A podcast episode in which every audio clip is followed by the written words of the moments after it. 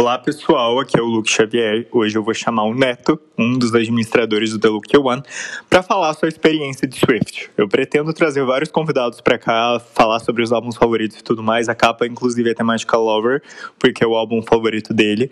E agora eu vou chamar ele aqui. Oi. Sim. Tá gravando já. E aí, Neto, tudo bem com você? Eu vou pedir que você se apresente. Eu já gravei a primeira parte falando que eu iria fazer um podcast com você e tudo mais. Então, se apresente aí. Bem, eu sou Ivan, Ivan Neto, mas todo mundo me chama de Neto. Eu tenho 19 anos, eu estou no quinto período da faculdade de Direito agora. Sou do Pernambuco, moro no Sertão. Que legal. Não tenho nenhuma não tenho nenhuma esperança de que a Taylor um dia venha ao sertão do Pernambuco, né? Choremos. Mas enfim, choremos, sim. E acho que basicamente isso. E sou do signo de câncer. Legal. Eu queria te perguntar, primeiro, como que você se tornou Swift? Cara, a, a minha história de eu me tornar Swift foi uma coisa um pouco estranha para mim. Obviamente, deve ter alguém no mundo que tem a mesma história que a minha. Mas, assim, eu conheci a Taylor com Reputation. Teve um, é, o meu ex-melhor amigo, ele era muito fã da, da Taylor. E às vezes ele me fazia escutar algumas músicas dela, inclusive as músicas do Reputation. E aí entrou no catálogo da Netflix, eu assisti, fiquei maravilhado. Mas assim, foi só o, o ah, agora eu conheço o Taylor Swift sabe? Tipo, ah, agora eu sei a existência dessa mulher. Eu ainda não tinha me encantado por ela. Até que veio o Lover. Quando veio o Lover, eu escutei pela primeira vez os singles, a própria música Lover, que é a minha música favorita da Taylor. Eu me encantei por ela. A música Lover, para mim, tipo, é uma coisa tão bem estruturada que na hora que eu ouvi, eu fiquei, gente, é essa mulher que eu vou adorar. É essa mulher que eu vou seguir. Essa mulher é minha religião. E aí Nossa. foi a partir do Lover. Sabe que eu te entendo? O meu modo de virar Swift ele foi um pouco diferente, porque ele foi bem naquela fase que a Taylor andava com o pessoal da Disney ali em 2008, 2009. Mas eu era muito novo ainda para tipo me considerar muito fã de alguém. Eu tinha 8, 9 anos na época. Só que eu acompanhei toda a fase Speak Now, não, não me considerando um Swift, mas tipo acompanhava a Taylor. E e no final da era Speak Now foi quando eu me firmei como Swift. E para mim a era Red foi vista como essa era, como foi para você com Lover. Do tipo, cara, essa mulher é que eu vou adorar, os singles são maravilhosos. E eu acho que eu levei um pouco de Taylor Swift pra minha personalidade adolescente. Assim, eu sinto que quando a Taylor lançava uma era, eu vivia aquela era. Sim, eu, eu acabei vivendo um pouco disso, de trazer elementos da Taylor para minha vida a partir do Lover. O Lover foi lançado, eu já estava no meu terceiro ano do ensino médio, então eu não tinha como levar muitos elementos para o meu ensino médio, né? Porque eu já estava esgotado. Mas agora que eu estou na faculdade e minha, minha, meu começo de vida adulta, né? Eu passei por muita mudança depois que eu saí do ensino médio e eu sempre tento trazer um pouco da Taylor, porque muito além de adorar as músicas dela, as composições dela, os arranjos dela, eu admiro a forma como ela leva a vida hoje em dia depois do cancelamento de 2016, sabe? Ela, tipo, Sim. se importa agora e com quem tá ali com ela agora. Ela não tá pensando no futuro ou algo do tipo. E isso é uma coisa que eu tô tentando trazer muito pra minha vida agora, me preocupar com agora. O futuro, o eu é do futuro que me preocupe. Cara, eu entendo muito isso, assim. Uh, eu, eu acho que já contei no, no grupo sobre a questão do cancelamento e tudo mais. O que aconteceu comigo e todas as mudanças. Eu não sei se você sabe dessa história, mas eu, eu já comentei no grupo. Sei. E, e já comentou numa live também. É, eu já contei um pouco dessa história. Talvez um dia eu faça um podcast explicando o que aconteceu. Mas eu levei muito dessa fase da Taylor pós-era Reputation como um ensinamento, porque às vezes a gente, quando é jovem, a gente quer a gente quer ter uma quantidade de amigos muito grande. A gente quer aparecer de alguma forma. E, e quando a gente tem ali, quando a gente amadurece um pouco, a gente percebe que a quantidade não é nada, que várias pessoas que estão ali à volta não significam tanto assim. E os momentos com as pessoas que você realmente gosta e que realmente gostam de você, que aceitam como você é, são muito mais importantes. E às vezes muito mais importantes do que expor na internet. Exato. E, tipo, é, é, literalmente tudo que você falou. É, você conseguiu aprimorar tudo que eu estava pensando na minha cabeça e não consegui exemplificar. E junto com, com isso tudo veio o próprio documentário Miss Americana, né? Que, tipo, deixou Sim. muito evidente isso. A forma como ela, como ela escrevia o Reputation e o Love. A galera, todo mundo achando que o Reputation é um álbum super bad blood, um álbum super Sim. original, sendo que o Reputation é só um Lover parte 2, sabe? Exato. Ela tá...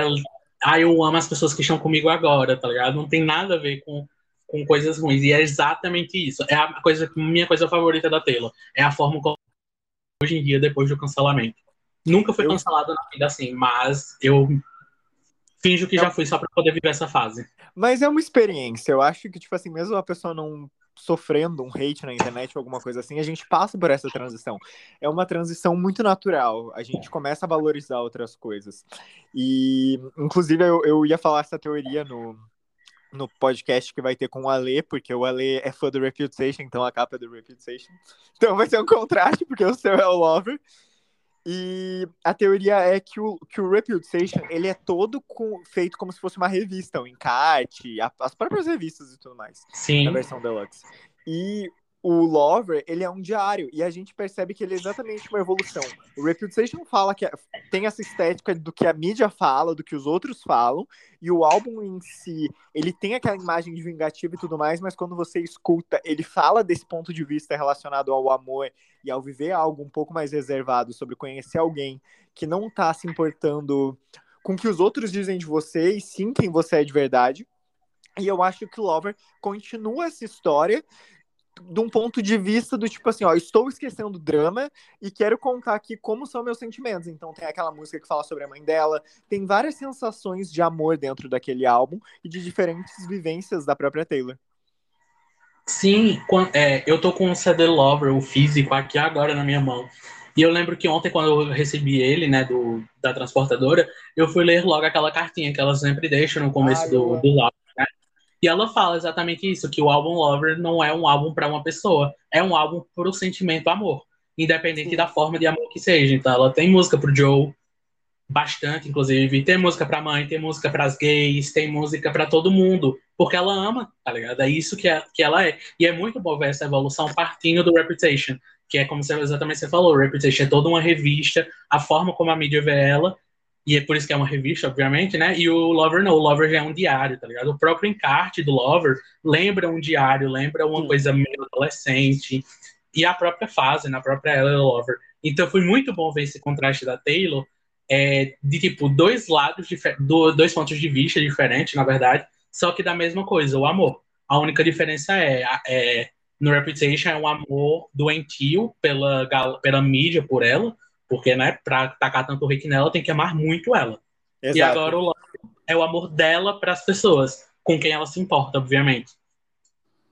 Nossa, e, e, esse episódio vai ser muito legal, porque eu já sei até o nome, vai ser Lover, um ensinamento que todos passamos. Eu acho que esse tem que ser o nome do podcast. Tem, tem, tem, muito, muito. Não, do podcast também não, mas do episódio sim, ah, faz não, total sentido. episódio, isso. O uh, que, que mesmo que eu ia perguntar pra você? Quais são as suas músicas favoritas do Lover, assim, se você tivesse que escolher um top 3? Um top 3 do álbum Lover? É. Em primeiro lugar estaria a música Lover. Eu amo muito essa música, eu acho que é uma música muito linda, para mim é a composição mais linda que ela já fez na vida dela. Em segundo estaria The Archer. É uma música muito. Nossa, quem tem ansiedade sabe o quanto que essa música representa. É verdade. E, e, nossa, em terceiro eu fico em dúvida, porque, tipo assim, eu tenho minhas músicas favoritas, mas eu não. Às vezes eu não considero que elas são as melhores do álbum. Por exemplo, False God, pra mim é a melhor música do Lover, mas ela não é minha favorita do Lover. Sim. É Só que eu falo do apego do significado que a música tem pra você. Do quê? É aquela questão do apego e do significado que aquela música tem para você. Tem algumas que você pode não achar as melhores, mas elas são aquelas que mais têm a ver com o que você sente. Exato, exato. Tanto que Lover para mim é meu álbum favorito, mas eu considero que o Folklore é o melhor álbum que a Taylor já fez. Sim. Mas é, em terceiro lugar eu colocaria False God, mas Amo. só porque eu gosto muito da melodia. Acho que é uma, uma coisa muito diferente da Taylor e do próprio álbum, que é todo um popzão. Eu acho que a minha favorita é False Gods. Em segundo lugar, eu acho que fica Cornelia Street. Eu acho que essa música teve um significado para mim em algum momento, então ela acabou tendo um apego. E a terceira eu botaria Afterglow. Cara, sobre Cornelia Street, eu não sabia disso. Eu me descobri ontem quando eu tava lendo o encarte, mas Cornelia Street só tem ela como compositora. Eu já vi que tinha sido ela e o Jack, mas não é só ela. Eu fiquei chocado. Sim, eu descobri isso na época também. Eu lembro que eu fiquei muito chocado. E eu acho que essa música tem um significado muito bom e muito grande pela questão de ser o negócio ali que ela viveu com o John naquela época do cancelamento, que, ela tá, que a casa dela estava em reforma e ela alugou aquela casa em Cornelia Street e ela estava vivendo umas coisas muito novas, enquanto, tipo assim, todo mundo tava falando mal dela na internet, ela estava vivendo algo além daquilo. Sim, muito, muito, muito, muito boa a composição.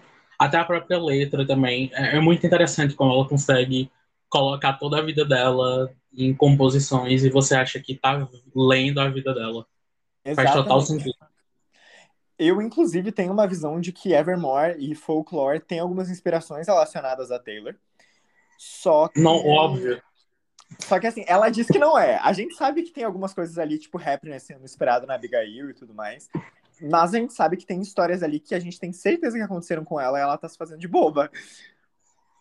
Sim, long story short, é tipo, gente. Nossa, é sim. Ela de 2016 essa música. Evermore também.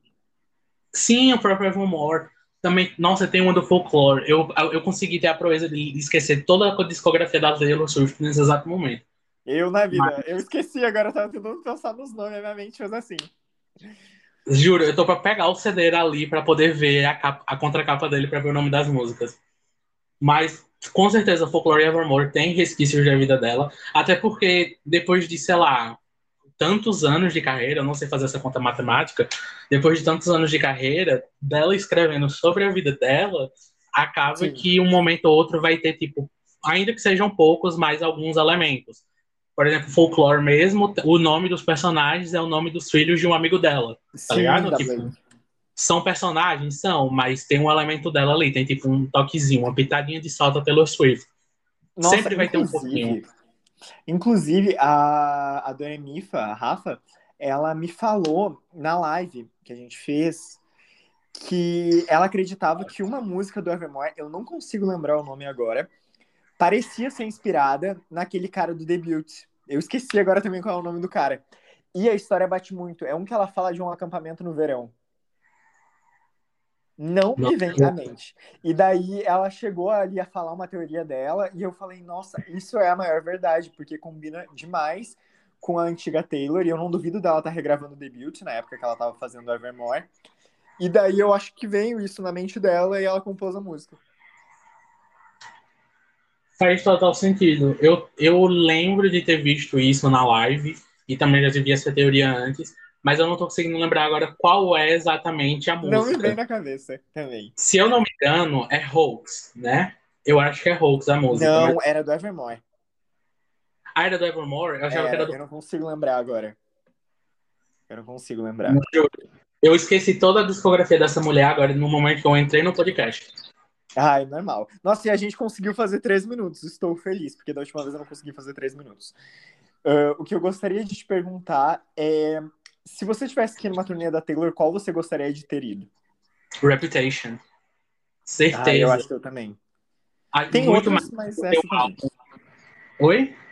Tem outras que eu iria, tipo assim, eu nem acho que a 1999 tenha tido uma uma tour tão grandiosa. Foi grande, mas não foi tão grande quanto o Reputation. Mas eu tenho um apego àquela época. O início dela. É, eu nem conhecia a Taylor Swift na época do 1989. Mas Ai, é. eu já assisti a, a turnê e é muito boa. Cara, a do Reputation, tipo, eu ainda que eu ame muito o Lover, nunca fui no show do Lover e ninguém nunca vai na vida, na verdade. que ódio. Mas pelo fato da Taylor ser uma artista pop, eu iria pela performance. Porque é um palco, é uma estrutura, é um tipo. É um momento, é um evento. É o evento Taylor Swift ali naquele momento. É verdade. Eu, eu adoro pensar que a Taylor se dedica tanto nessas coisas e como ela realmente vive isso, sabe? Sim, é importante ela trazer isso para a própria vida dela e ela sentir prazer em fazer esse tipo de coisa, até porque depois de tantos anos de carreira, se ela não gostasse ainda do que faz, seria meio complicado. Mas é e muito eu... bom saber que ela se sente confortável com a forma como ela trabalha. Não exatamente como é recebido, mas como ela trabalha. Especialmente agora que ela está totalmente livre. Eu vejo, assim, que tem gente que fala, ah, não, mas a Taylor não vai mais Ai, como é que é mesmo? A Taylor um dia vai parar de ser cantora. Cara, eu não acredito que a Taylor vai parar de ser cantora. Eu acho que turnês tão grandes talvez diminua o, o tempo de show ou alguma coisa assim. Mas eu acredito que a Taylor nunca vai parar de compor. Porque ali na pandemia, quando a gente achou que ela iria dar uma pausa, ela lançou dois álbuns sem pensar se venderia ou não. Sim, e ainda postou num hit, num gênero musical, né? Que não é dela. Que não é dela, exatamente. E eu acho que essas aventuras da Taylor são muito importantes. Apesar de eu gostar muito do Lover, eu acho que se ela lançasse outro álbum pop depois dele, talvez deixasse a imagem dela um pouco cansada. Sim, querendo ou não, artista pop ela, tem que sempre estar tá muito bem na mídia, muito Exato. bem falado, repercutido. E depois de 1989, Reputation, Lover, ela via em mais um, sendo que ela já tinha um histórico country, né? Porque se ela tivesse sido é, pop desde o debut, era uma coisa, porque a gente já saberia, tá? Taylor é uma artista pop desde o Exato. início. Mas ela veio do country, aí mudou pro country pop no Red, aí veio o pop, aí agora tá no, no folk, aí ficaria uma bagunça se tivesse mais um álbum pop agora. Exato. Agora não, depois do Lover. Depois do Lover. Eu acho que, que a gente vai ter álbuns pops da Taylor. Só que eu acho que ela vai ser uma artista que vai brincar muito com outras coisas, assim. Eu acho que ela quis nos mostrar ali com Folklore Evermore que vai ter momentos que ela vai brincar com outras coisas. E, e uma coisa que eu, que eu sinto muito, que tem até um pouco com a Era Lover ali, foi no inicinho, é que a Taylor tá aprendendo a brincar com a voz dela depois do que ela lançou Beautiful Ghost em Cats. Eu sinto que ali foi quando ela aqueceu aquela voz e viu que dava para brincar de outros modos também. E eu vejo que ela traz isso muito no Folklore Evermore, de trazer a voz de diferentes formas, um pouco mais assombrada, um pouco mais apaixonada. E agora, quando ela lançar Carolina, eu sinto que Carolina é um outro lado da voz da Taylor também. Sim, Carolina. Eu já queria falar Carolina, é. Ah, Carolina, Carolina mesmo. Carolina, com certeza, é uma música que eu acho que a Taylor se inspirou na Lana Del Rey. Também você acho. escuta aquele trecho de, de Carolina, você está praticamente escutando Lana Del Rey. Então Exato. eu acredito que ela se inspirou na Lana para escrever aquela música. E esse negócio dela brincar com a voz é muito interessante. Inclusive, muito, é, isso enfatiza a minha teoria. Eu tenho uma teoria própria de que a Taylor um dia vai gravar um CD de Bossa Nova. E eu tenho certeza que ela vai fazer isso algum dia. Já que o Bolsonaro. É, exato. E, tipo, pelo fato da Taylor ser a Taylor, eu acredito que ela iria vir ao Brasil, escondida, obviamente, iria trabalhar com a galera que trabalha no Bolsa Nova para ela poder, poder aprender realmente como é que faz aquilo, para não trazer um trabalho bagunçado para os fãs mundiais dela, obviamente. Sim. Então é muito bom que ela esteja trabalhando com a anuência da voz dela, com os ritmos com quem ela pode cantar, porque isso abrange todos os públicos possíveis. Você quer country, Taylor tem country. Você quer pop, a Taylor tem pop. Você quer folk, a Taylor tem folk, sim. Ela tem, é, é para todos. A, a, Taylor, às vezes, ela me lembra um pouco a Kylie Minogue. A Kylie Minogue sempre foi uma artista pop. Só que eu sinto que, às vezes, em alguns momentos, ela brincou com pop de outras formas. E, tipo assim, ah, nos anos 90, ali no finalzinho, ela foi muito para um pop mais alternativo por um tempo, algo meio rock. Daí, depois, ela foi pro pop pop, irritou muito e daí depois ela foi para um pop country e agora ela tá no disco, mas é uma coisa ali que, tipo assim, vai fluindo. E como ela é muito adorada na Inglaterra, ela sempre consegue primeiro lugar. Acho que a Taylor vai ser assim nos Estados Unidos. Assim espero. Não só nos Estados Unidos, mas no mundo todo. Exato. Porque ela consegue agradar bastante em qualquer lugar. Ainda nos lugares em que ela geralmente não vai, né? Como Ásia, América Latina e tudo mais. É que eu acho que é uma coisa que, que ela aprendeu a crescer, né? É, é, é muito louco pensar, assim. Porque eu lembro que quando eu vivia a era 1999, eu não conseguia imaginar algo maior que aquilo. E quando eu vivi o Reputation, eu não conseguia imaginar algo maior que aquilo. E eu sinto que cada era da Taylor a gente nunca consegue imaginar 100% o futuro, porque aquilo dali parece tão grande. Para mim, Folklore Evermore foi gigantesco também, mesmo em época de pandemia. E eu não consigo imaginar ainda o TS10 de como vai ser, porque dessa vez eu acredito que vai ser ainda maior. Sim, eu, eu, eu gosto bastante do Folklore do Evermore, mas assim, acho que os lovers de Folklore e Evermore vão me odiar agora. Amo muito os dois álbuns, mas eu não vejo eles tão grandes quanto foi em 1989 Reputation, sabe? Tipo, você falou, 1989 foi uma coisa muito grande, você não sabia o que iria vir. Reputation veio e você não sabia o que iria vir depois, né? Aí veio o Lover, só que aí veio a pandemia, né? A gente não sabe o que, é que aconteceria com o Lover. E veio o Folklore e Evermore, que foram, tipo, hits. Eu amo Folklore e Evermore são um dos meus álbuns favoritos da Taylor. Mas eu não vejo tão grande quanto os outros. Mas é muito por questão dos outros serem pop. Aquele pop mesmo que Sim. pega, que bota na cabeça. Já o Folklore é mais como um álbum feito para fãs. Ela tirou Mas... o que ela estava na cabeça dos fãs. Sabe que eu acho que a Taylor ela fez para os fãs, mas ele atingiu um público diferente. Sabe, sabe o que, que Folklore Evermore, na minha visão, ele é? Ultra Violence da Lana Del Rey. Eu vejo quase da mesma forma.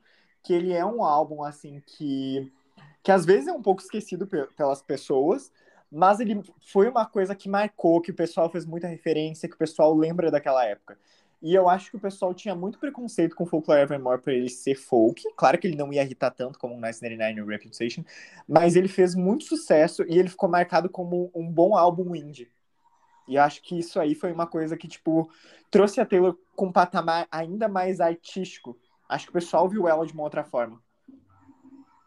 Sim, um, um grande adendo antes de eu, de eu comentar sobre a esquecer do folclore do Evermore é que a própria Taylor esquece do Evermore, né? Ah, é um que ódio. adendo triste. Mas enfim, com certeza, pô, a galera não gosta, não gosta não, assim, não bota com tanto sucesso quanto os outros por conta do ritmo musical o que é totalmente compreensível, tá ligado? Tipo, eu amo Folklore, amo Evermore, mas é um álbum que só é muito. É, são álbuns que são idolatrados pelo fandom. Não é ah, uma coisa que você vai entrar na rena e vai estar tá tocando, sei lá, Dorothea, sabe? Não é uma coisa que vai acontecer Ai, assim. Pior que eu já fui e tocou. Tu já foi no rena e tocou Dorothea? Tocou. Tocou. Quais as chances disso acontecer? Tocou Seven. Ah, Seven eu já escutei. Seven, Cardigan, Problems eu já ouvi. Amigo, eu vou ter que acabar daqui a pouco, então se quiser finalizar num assunto, para não dar mais de 25 minutos. Tá, vamos lá. A gente pode finalizar falando sobre a regravação da Taylor. Tá, você acha que ela já gravou tudo? Eu acho que ela tá regravando um último, assim. Ou ela vai deixar para regravar o Reputation depois, que é uma coisa que a gente ainda não sabe se realmente é isso, ou se ela pode regravar e lançar só depois de novembro. Mas eu acredito que ela tá regravando os últimos álbuns, e o motivo dela não ter lançado é que algum problema deu. Fato, algum problema deu, provavelmente jurídico. Não. Assim, acredito que ela já tenha regravado tudo, eu acho que não deu ah, tempo. Não, não mas que provavelmente ela já tem a próxima regravação gravada. Com certeza Sim. ela já tem a próxima e já tá, tipo, na pós-produção, ou até mesmo na produção de CD físico. Mas é o que você falou, foi algum imprevisto, e eu acho que foi jurídico, já que né, ela não tem nenhum para poder lançar o 1989, Speak Now, eu acho, eu acho que 1989 era para ter saído no ano passado, até porque ela liberou várias prévias, a gente já teve prévia Sim. de Blood, prévia de Red Streams. Então, ali, para mim, tá certo que realmente ela já tava pronto. Só que, sabe o que, que dá para entender? Que o Red Sailor Version foi pra uma pós-produção no momento que ela anunciou. Foi. Eu vejo muito isso, que tipo, ela anunciou, aí uma semana depois ela mandou mensagem. E aí, Jack, vamos regravar agora o Red? Aí, tipo, ela anunciou, ah, vou gravar agora. É. Se não seis meses, que se virem aí, porque eu só dei um prazo de seis meses. Cinco meses, eu nem lembro direito o que foi. Eu, eu, sinto que ela, que ela tava regravando o Red ali em junho, e daí ela pensou assim: ah, eu acho que eu vou ter que lançar o Red por algum problema aqui que deu. Muito provável. Muito estranho, muito, muito, estranho. E como já se passou tantos meses, eu não duvido dela já ter o Speak Now e o debut pronto, ou um deles só. acho que um deles talvez esteja já na pós-produção. É, então né? ela já tem dois álbuns regravados para lançar. Ela não lançou ainda porque ela não quis. É, assim a gente acha que foi, né? Mas é. eu tô esperando muito. Em 2024, pode anotar minhas palavras. Em 2024, a gente vai estar assistindo na, na HBO Max o que é que a Taylor tá fazendo agora em 2022. Eu tenho certeza. Ah, eu também acho. Eu acho que vai ter. Eu, eu acho que o certo ela deveria fazer é um episódio para cada regravação pra gente entender cada pensamento. Sim. Inclusive, o nome de cada episódio podia ser The Fearless Thirst Version Chapter. Uhum. E aí vai mudando. Já que chapters são umas coisas muito marcantes da carreira dela. Sim, seria icônico. Amigo, muito obrigado por ter aceitado participar desse podcast. Divulga aí seu arroba nas redes sociais se você quiser. E obrigado por ter aceitado. Bem, obrigado, digo eu. Eu queria, tava, tava com um pouco de medo de participar, mas agora que já se passaram 25 minutos, eu tô tipo, será que a gente pode fazer um episódio de uma hora e meia? A gente pode fazer é. outro outro dia. Eu amei, achei que fluiu super. Eu tava com medo de não fluir e fluiu super de boa. Fluiu, fluiu. Eu até divulgaria minhas redes, mas eu sou bem low profile, então tá não ótimo. adiantaria muito. Mas é isso. E eu tenho que finalizar cumprindo a promessa que eu dei ontem pra galera do The Lucky One, porque eles conseguiram dar os streams e envolver da Anira. Então, é o é Ale, o Ale, a Isa e o Valdemir, que conseguiram dar 50 streams, eu acho que foi 40 streams cada um, e envolver Danira. E claro, para Paula, que é a nossa rainha do The Look One. Icônico. Tá bem, muito obrigado, Ivan. Um beijo. E é isso. Tchau, pessoal. A gente vai encerrar aqui. Domingo eu acho que tem outro episódio, domingo ou segunda. E é isso. Falou aí.